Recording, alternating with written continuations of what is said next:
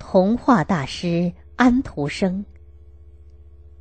深秋的一天傍晚，丹麦哥本哈根街头，有个体型瘦高、衣着破旧的少年，漫无目标的走着。他走过那幢文艺复兴时期风格的建筑物——皇家剧院时，眼光里有些羡慕，又有失望。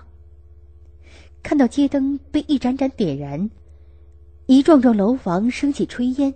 少年的脚步更迟缓了，寒意与孤独一起涌上他心头。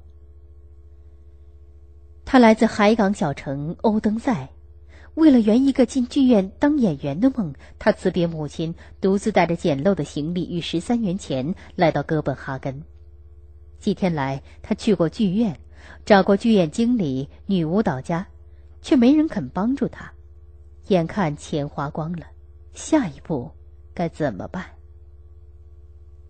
此时，这位生于一八零五年、才十四岁的少年汉斯·克里斯蒂安·图生，不禁想起数年前故世的父亲。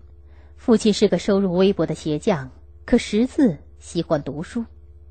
童年时，安徒生最快乐的时光就是父亲给他讲民间故事，与他一起读家中的藏书。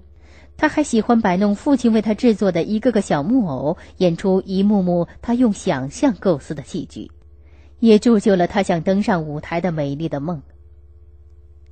安徒生走过一家气派的旅店，突然听到一个门童说：“皇家剧院的指挥希伯尼今晚在家又与朋友欢聚。”他心中一动。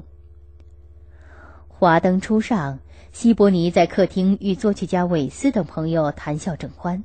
女管家通报说，有个热爱艺术的少年执意要求见希伯尼先生，他就是安徒生。看到进来的少年又高又尖的鼻子、小眼睛，希伯尼摇摇头。可那少年眼睛里流露的真诚目光打动了在场的人。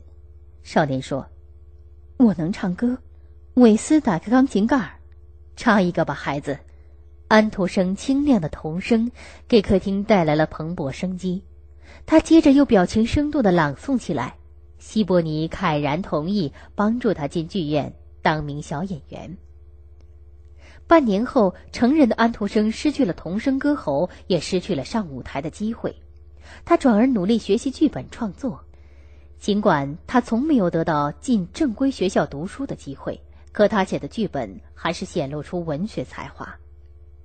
读了安徒生写的剧本《阿莫索尔》后，皇家剧院著名导演柯林先生破例约他见面。柯林告诉安徒生，剧本不符合演出要求，但他愿意出面申请皇家资金资助，帮助安徒生进入正规中学读书。安徒生喜出望外。安徒生发奋努力，克服了一些别有用心者的干扰，在柯林先生帮助下，他不仅读完中学。而且在1828年考进哥本哈根大学。1829年，安徒生写的《从霍尔姆运河到阿马格岛徒步旅行记》出版。1833年，他写的长篇小说《吉星诗人》出版后不久就被译成德文和英文。成了作家的安徒生多次出国，与雨果、狄更斯、海涅、大仲马、巴尔扎克等人结识。他写的剧本在皇家剧院上演，然而他却没法忘记他家乡的童年生活。父亲、祖母，他童年时接触到的济贫院里纺纱的妇人们，都曾讲给他听许多美妙的民间传说。自从离开家乡后，他又遇到许多人，有的善良，有的虚伪，有的漂亮，有的傲慢。哥本哈根的北欧城堡和塔楼，意大利、法国的异国风光，这些故事、人物和景色逐渐融合起来，成为安徒生写作童话故事的素材。一八三五年，他写了《打火匣》《小克劳斯和大克劳斯》《豌豆上的公主》和《小益达的花儿》合成一集出版。然后他又写出了《拇指姑娘》《海的女儿》《皇帝的新装》《坚定的锡兵》。丑小鸭、卖火柴的小女孩等等，在这些童话里，安徒生真实的描绘了社会存在的贫富差别。例如，卖火柴的小女孩里那个小姑娘，只能在美丽的梦中得到幸福；他揭露了谎言的虚伪，如皇帝的新装。他主张不要以社会地位和财富，而应该按照人们的品格高下来重新安排他们的社会生活。例如，他在童话《各得其所》里用魔笛招来狂风，让横行霸道的贵族栽进淤泥沟里，使勤劳的木鹅姑娘住进新公馆。特别是他写的《丑小鸭》，形象地反映了人生会遇到各种磨难，同时又鼓励人们不要灰心，不要放弃努力。只要你是天鹅蛋，就是生在养鸡场里也没有关系。丑小鸭在很大程度上如实写出了安徒生在被人嘲笑中奋发努力，终于成为著名作家的人生经历。安徒生的童话使他享誉世界，他成为丹麦、瑞典、希腊、德国等国国王的座上宾。他七十岁时。为庆祝本国这位具有世界声誉的作家的生日，丹麦哥本哈根市要为他建造一座纪念碑。纪念碑的草图设计、初稿画面是安徒生在众多孩子的簇拥下讲故事。安徒生看后直摇头：“我的童话不仅是给孩子写的，更是为成年人写的。我在挖掘全部的思想和情感来写童话，想给成年人一点可以深思的东西。”当我写一个讲给孩子听的故事时，我永远记住他们的父母会在一边听。